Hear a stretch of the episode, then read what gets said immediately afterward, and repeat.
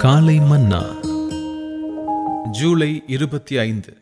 என் பணம் எனக்கு சொந்தம். பூமியிலே நீங்கள் சம்பிரமமாய் வாழ்ந்து சுகபோகத்தில் உழன்றீர்கள்.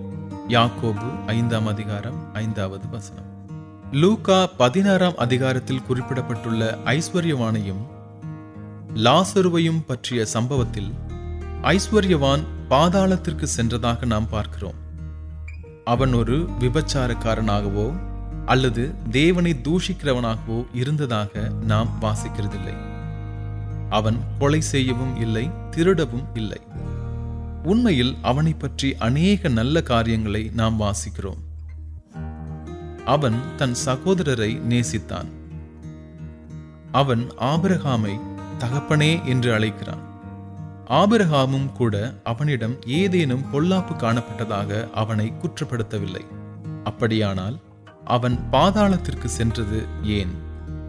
ஐஸ்வர்யவான் இரத்தாம்பரமும் மெல்லிய வஸ்திரமும் தரித்தவனாய் அணுதினமும் சம்பிரமமாய் வாழ்ந்து கொண்டிருந்ததே அவன் பாதாளத்திற்கு சென்றதின் ஒரு காரணமாய் இருக்கக்கூடும்.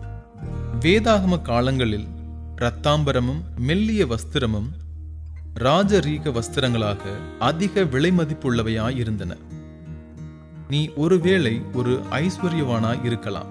நீ ஒருவேளை நான் என் சொந்த பணத்தை உபயோகித்து விலையுயர்ந்த உடை அணிகிறேன். மிகவும் விலையுயர்ந்த ஒரு வாகனத்தை அல்லது இதர சுகபோகத்திற்குரிய பொருட்களை வைத்திருக்கிறேன் என்று சொல்லக்கூடும்.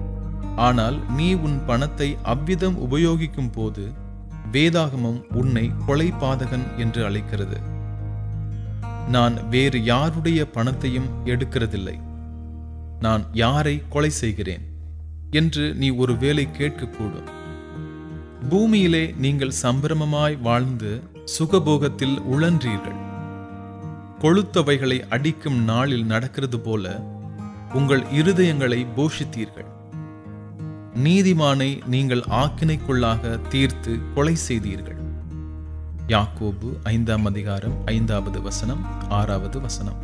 நீ சம்பிரமமாய் சிற்றின்பத்தில் வாழும்போது அநேக ஏழைகளையும் சிறுமைப்பட்டவர்களையும் சுபாவத்தின் அடிப்படையில் கொலை செய்கிறாய்.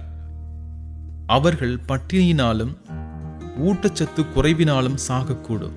உன்னுடைய தசம பாகம் மாத்திரமல்ல உன்னுடைய ஒவ்வொரு நயா பைசாவும் தேவனுக்கு சொந்தமானது என்பதை நீ நினைவிற்கொள்வாயாக. ஒரு நாள் நீ அவற்றிற்காக தேவனுக்கு கணக்கு ஒப்புவிக்க வேண்டும். சிற்றின்ப பிரியராய் வாழ்ந்து சுகபோக வாழ்க்கைக்காக பணத்தை செலவழிக்கிறவர்களுக்கு வேதனையுள்ள ஒரு முடிவு உண்டாகும். அவர்களது வாழ்க்கையே வேதனையுள்ளதாயிருக்கும். அவள் தன்னை மகிமைப்படுத்தி செல்வ செருக்காய் வாழ்ந்ததெவ்வளவோ அவ்வளவாய் வாதையையும் துக்கத்தையும் அவளுக்கு கொடுங்கள். வெளிப்படுத்தின விசேஷம் பதினெட்டாம் அதிகாரம் ஏழாவது வசனம். அன்பான தேவ பிள்ளையே மிகவும் மகிழ்ச்சியான வாழ்க்கை என்பது ஒரு எளிமையான தாழ்மையான வாழ்க்கையாகும். தேவன் உனக்கு பணத்தை தருகிறார். ஆனால் அதை நீ அவருடைய சித்தத்தின்படியும் அவருடைய மகிமைக்காகவும் செலவழிக்க வேண்டுமென்று அவர் விரும்புகிறார். கர்த்தருடைய பரிசுத்த நாமத்திற்கு ஸ்தோத்திரம். காலை மன்னா.